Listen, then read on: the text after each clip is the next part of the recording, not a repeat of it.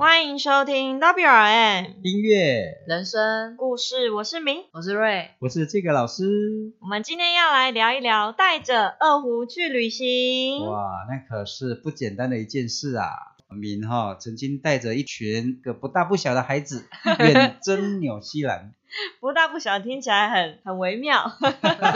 可是确实那时候我带的那一团，我那时候算高三，那时候大概十八十九岁，然后我带的那一团最大的年纪是大概高一的那个年纪，所以我跟他们大概、哦、年纪差不多呢，差了大概两三岁那你就是工作人员了对，那时候我刚好很幸运，就是担任就是一个窗口吧，学校的老师的这个角色，然后就带了一群年轻的学生去纽西兰。那那我们刚好瑞呢曾经也在旅行社服务过哈，所以我们刚好三个人都有一些经验哦。对，我是大学的时候，因为我是读观光系，然后那时候我们实习是以半年为一个那个时间，半年去饭店哈，我知道了。主要大家要选饭店，然后也有旅行社，那旅行社又有分内勤跟外勤，哦、那我们就是跑外面的部分，那就是带团人员。哦哦、那确实也会有很多体验哦，没错，有滋有味应该身体也会有很大的反应，因为我们大概都可以体会你今天要讲的主题的内容了。我今天要分享是那时候为什么我会想要做自我挑战的一个部分，对，应该也是，但是也很幸运是一个机会、嗯、对，机会来的时候就拿出勇气，然后掌握住机会，就留下了一些美好跟惨痛的回忆当时我应该是在一个这个夜晚，然后一通电话响起，然后文龙老师接起来了，就是这个老师这个老师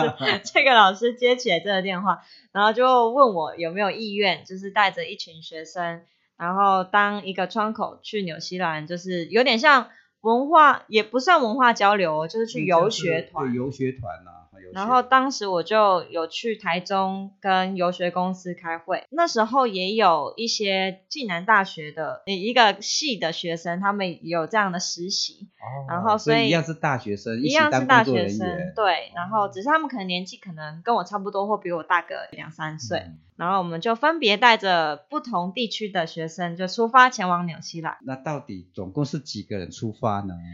我真的是也不是记得很清楚，但是应该是二十几个我带的那些学生。那比如说你要当他们临时的爸妈、哦、帮他们解决很多食衣住行娱乐的问题啊。其实基本上旅行社都安排的挺好的了，就是游学公司都安排的很好、嗯、我只是比如说我们有一个群组，就是家长的群组，就是每个学生他们有一些、呃、特殊的需求，可能是过敏啊，都会透过家、嗯、这个群组家长会告诉我，或者他们有一些不适应的情况，想爸想妈确实人不在身边，只能透过视讯，对、哦、所以他们只能跟我反映。那我好奇小朋友他们那段年纪是几岁？大部分好像是国中生哦、嗯、那个时间国中生为主，有些也是第一次那么长途的旅行，然后要离开家里那么久，自己在外面。因为我们也有去 homestay， 一周是在那个游学公司的一个山庄里面住，然后一周就去当地的外国的家庭里面住，就是我的这个身份也要去各个学生的那个 homestay 的家庭拜访，然后也要跟他们呃轰爸轰妈约时间，就说哎，我大概哪时候要过去哦，然后你们方不方便，我们拍一个小影片。所以在那个时间我会剪一些小短片，然后传到呃在台湾的家人的那个 LINE 里面，群组里面，让他们呃马上知道他们小孩子现在的状况，这样那就可以每天都及时知道哈、哦，都 update 更新。如果啊照片是一定都会有啦，但是影片可能就是会汇集一段时间，可能三四天就会传一个小影片这样，对，你就知道。你看工作人员又要忙东忙西，要去剪影片，确实忙坏了哦。我那时候就。第一次那个 iMovie 吧，就是 iPhone 那个功能、啊、那个我其实还搞不清楚，对对对对，然后他就说，然后那时候我去台中开会，我还搭高铁去那个开会，因为大家的距离都很远，刚好台中是一个中心点、嗯、然后我们在开会的时候，他还特别跟我们说，我们工作人员要会这个技能，就是剪影片，因为这要很及时的传到家长的那个手机里面这样子。对，如果以我是家长的话，我会觉得诶，这个公司的服务又不错啊，每天的近况都及时告诉我们，就很贴心、啊、对，就不会担心他哪里适应不良，或看起来越来越消瘦、啊黑眼圈跑出来之类的，每天都知道哦，健健康康的就放心。对，然后知道他们的行程，就是哦，我今天到哪里去玩了，然后有发生一些什么事情啊，然后呃过得如何，就是他们可以马上知道。敏在这个过程里面有应该遇到很多我们平常不会遇到的状况，只有你去当工作人员才遇到的吧。我这种挑战算是一种新的体验。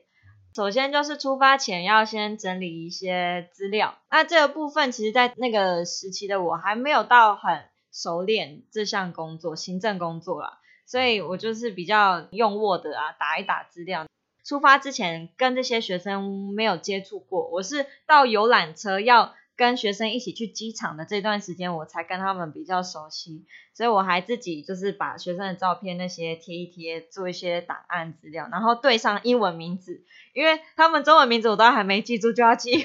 文名字，就要开始快速的核对这些学生，因为他会跟我相处至少十四天嘛，嗯，然后放上飞机，应该说是从搭上游览车的那一刻起，你就是成为他们暂时的保姆了，嗯，保姆，对对，是这个概念，嗯，所以其实那个责任感就是从那个时候开始，你的精神就开始很紧绷，哇，就是一切发生的事情你都要负责的那个感觉，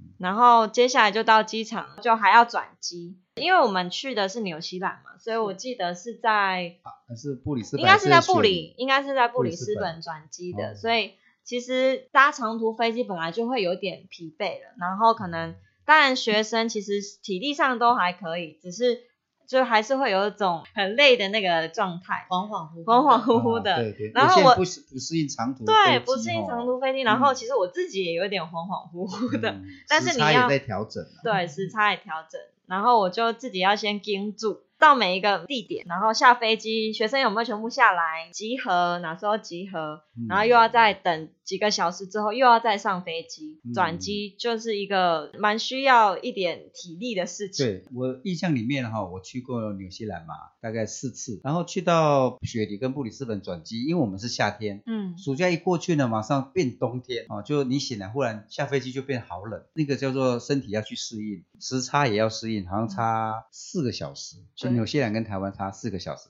我们这边如果下午一点，那那边就是五点，所以那个时差相我觉得是还好，但是那个温度很剧烈，就是幸好是没有下雨，下雨的话就会更湿冷，哦，对，然后他们如果没下雨，其实干冷来说应该是还可以接受，嗯，对，然后只是真的是夏天到那边变冬天啦，就还是会有一点体温上的不一样啊，因为敏的我看脂肪很少，所以去到那边应该马上就消耗掉了。没有，可是我那时候紧绷到我觉得我整个血液都循环得很快，哦，所以来不及降温了。对对对，就我可能就是需要这样比较低温度的那个环境，让我比较没有那么浮躁这样。也就是说一开始压力就不小，一开始我给自己的压力就蛮大的，嗯，然后那时候我们就从机场要搭游览车到我们住的地方，可是我也其实因为时间过了蛮久，我有点忘记是在哪一个车程，我们的行李箱有一个抛出事件，应该印象里面应该是去没几天吧，一第二天，哦，好像我们要出去玩还是要转地方，因为最主要是那个时候台湾刚好高速公路发生火烧车事件，嗯，所以所有的家长对于交通安全特别敏感，我知道那次是刚好那个游览车的行李箱的门刚好坏掉，那一个过弯一个小故障，然后就所有的行李箱都飞出去，然后飞出去以后有摔破的磨损的，然后就要去整理嘛，结果，欸，学生就在赖群说，妈妈我们游览车，哦欸，发生事故，然后行李箱都飞出 去, 飞出去哇，所有的家长就开始动不了开心没啊，说你这身边什么烂公司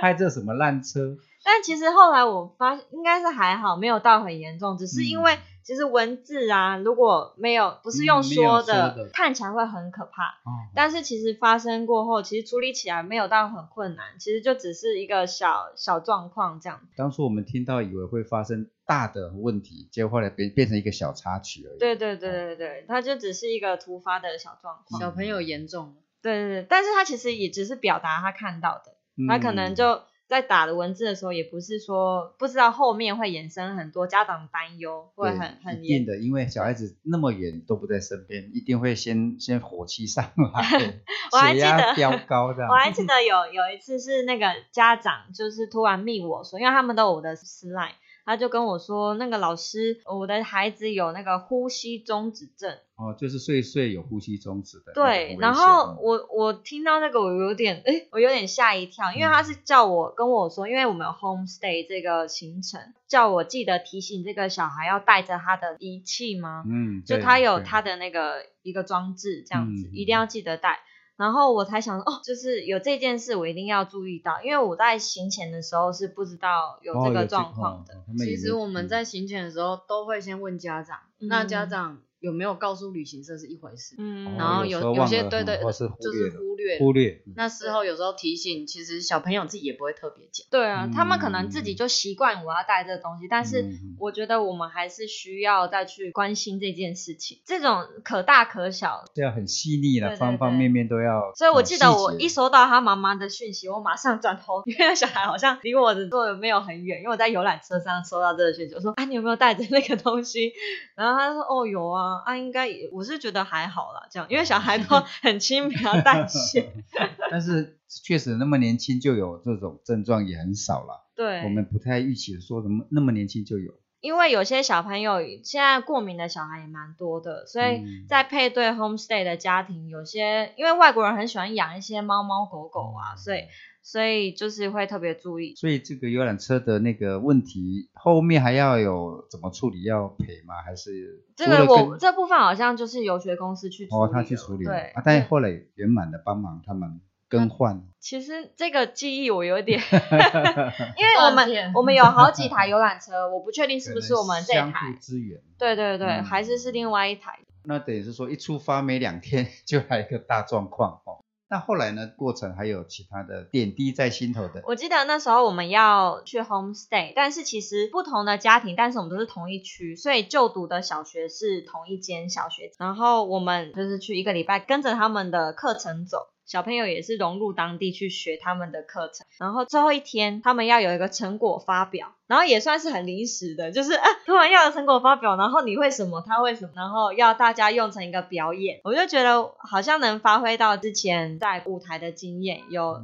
可以运用得到，就是诶要怎么排这个流程，然后谁先表演，然后谁比较勇敢可以第一，对，先顶一下，哦，一个开场。对，嗯，然后就是沟通协调这些事情，因为还要跟校方去说，嗯，对，有有人数啦，有节目啦，设备啊，对，这些东西都，然后是要表演给学校的同学看，嗯，所以其实他们是很兴奋，也算有点兴奋，也有点紧张，对，嗯，他们能表演唱歌，唱我们的民谣还是唱外国歌呢？就是好像是他们自己决定的，因为他们也是国中生了嘛，国中生其实也蛮，嗯，蛮有自己的想法的，所以我其实大部分也是交给他们安排，叫他们自己去讨论，所以我是统合，就是他们决定好了怎么做，那我们就去朝这个方向去沟通，嗯，跟学校沟通这样。对对对，嗯，我觉得蛮有趣的，就是像小惩罚在台湾也可能有来自不同学校，所以他们也是在这个十四天的过程中慢慢熟悉彼此。嗯，也确实不容易齁，换个环境，换了这么多陌生的伙伴，还有很多新的任务齁，对啊，挑战都会跑出来，所以也是很有趣吧。就是要交朋友，是交台湾的朋友，也是交国外的朋友。嗯，他们其实在出发之前应该也不知道有这个部分，这个桥段齁，要表演不知道啊，因为我也不知道，嗯，应该是学校突然想说有，啊，因为他好奇，对，他觉得哎，来自台湾的同学们，他们应该有自己想要展现的才艺，然后因为也要离开了，然后那就我们就来试试看，来举办一个表演的活动，这样分享。对啊，就互相交流。嗯，我去的纽西兰哈，去的时候是被受邀去演出嘛，嗯，那游学就不一样，游学是要自己把设备也考虑进去哈，可能怎么不太够啦。嗯，什么乐器没有啦，要去借啊之类，应该也蛮蛮复杂。这时候就觉得自己的英文一般的沟通还可以啊，如果比较难的单字就要查一下。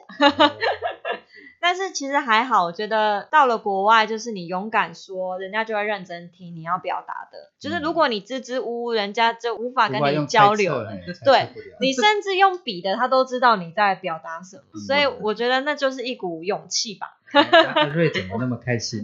我曾经我曾经去韩国，嗯，然后那时候就是因为我有戴眼镜，然后我眼镜上的螺丝掉了，所以我的那个镜片会掉下来。那时候是住在韩屋，韩国的那种传统房屋，嗯，就那种拍古装剧他们会住那种房子。哦，因为那帮我们办 check in 的是阿嬷，一个奶奶嘛，那是阿嬷自己阿嬷阿嬷自己的家里，嗯，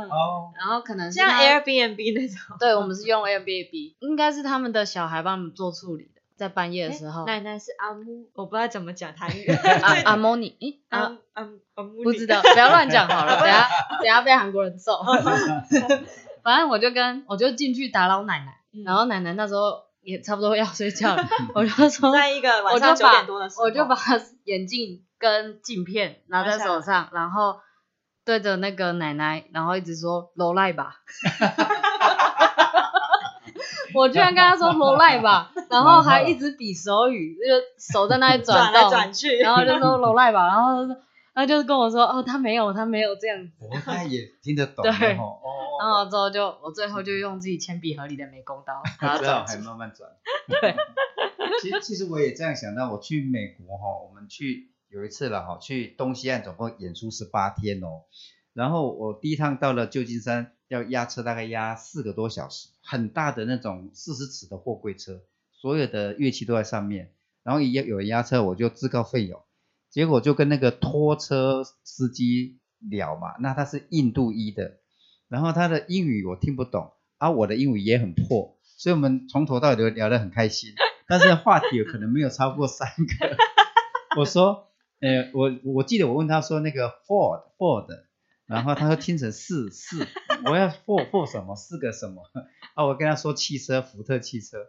啊，我们回来后面那个的没有出来，他就一听爆爆，哎爆爆，所以我觉得那沟通好辛苦，但是也聊得很开心，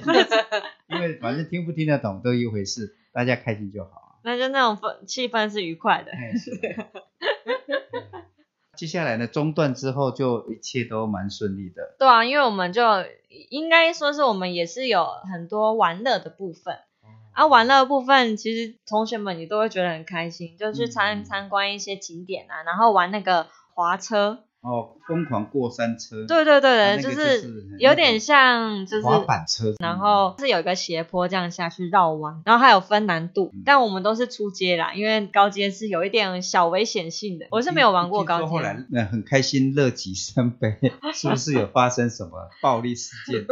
哦，这个是去另外一个，就是我们有去那个很有名的魔界哈比人哈比人村哈比村啊，对，他那个就很好拍照的地方，嗯，然后然后我们就去逛那个园区，嗯，就是因为我们还是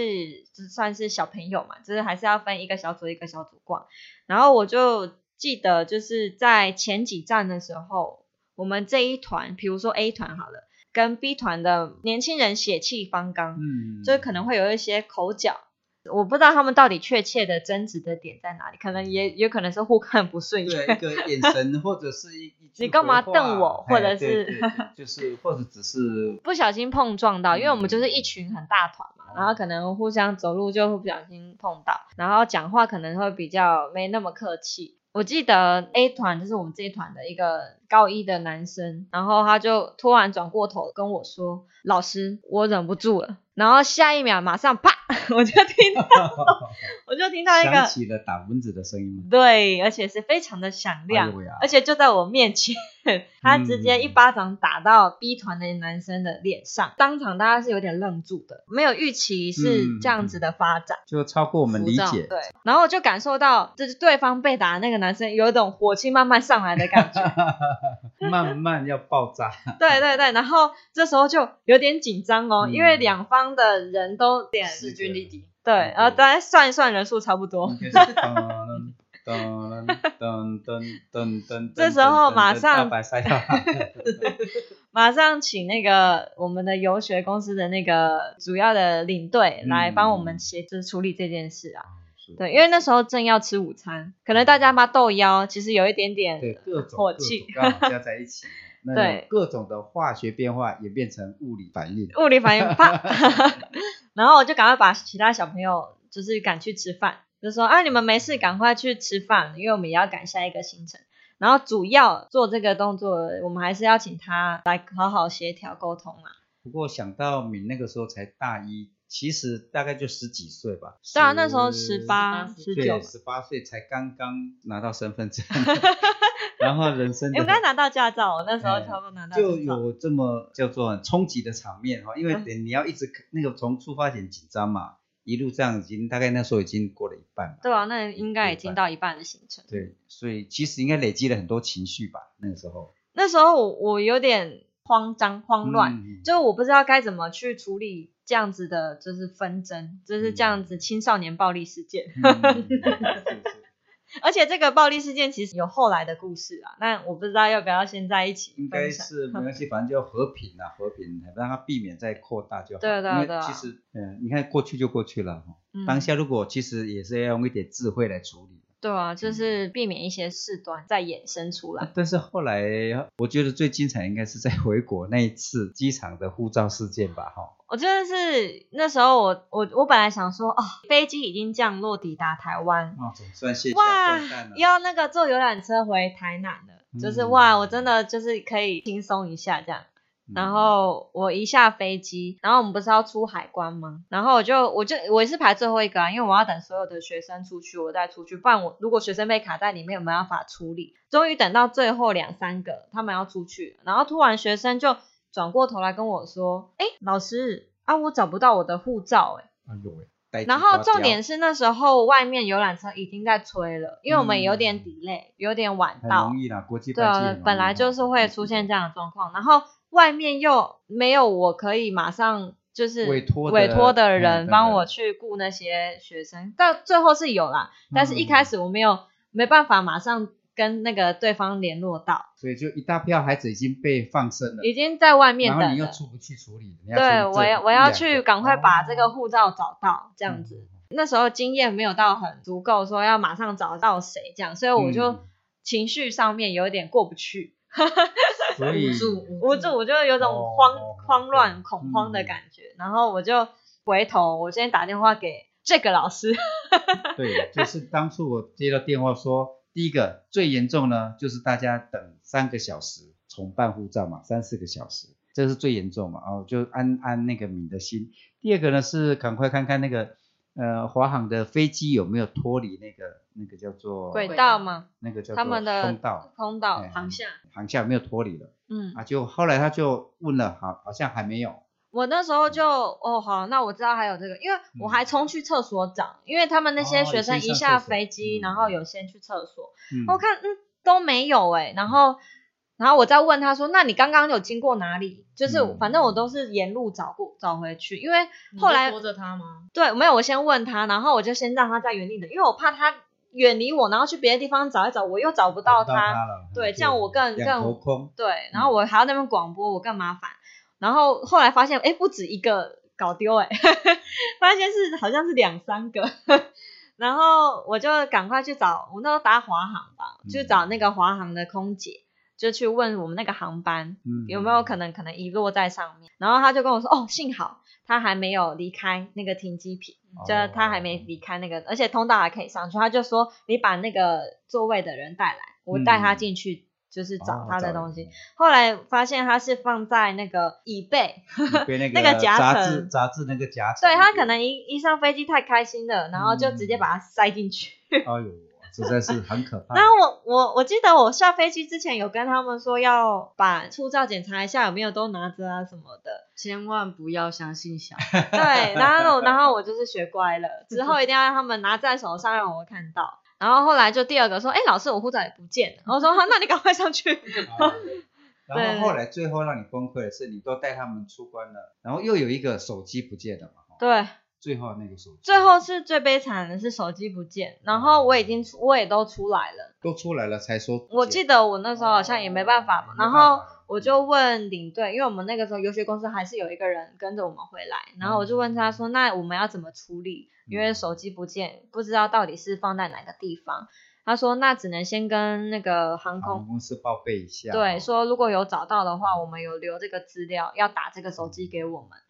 后来好像也没有顺利找回来，但是我们至少有先做这个动作。我看应该是小孩子不知道丢到哪里的。对，也可能是塞塞到某个地方，或者是他根本就没有带回来、嗯、但是应该不太可能，因为手机那么重要、嗯、然后我好像也有进去啊，那时候我好像没有出来，我好像也是进去帮他，又又进去帮他找，对，又帮他再找一遍，沿路找，反正那时候我在回台湾反而发生比较多事情。哇，是，其实那个状态很累，因为你已经就有点算卸下心防，而且我已经坐长途飞机，我真的很不适应长途飞机，自己也很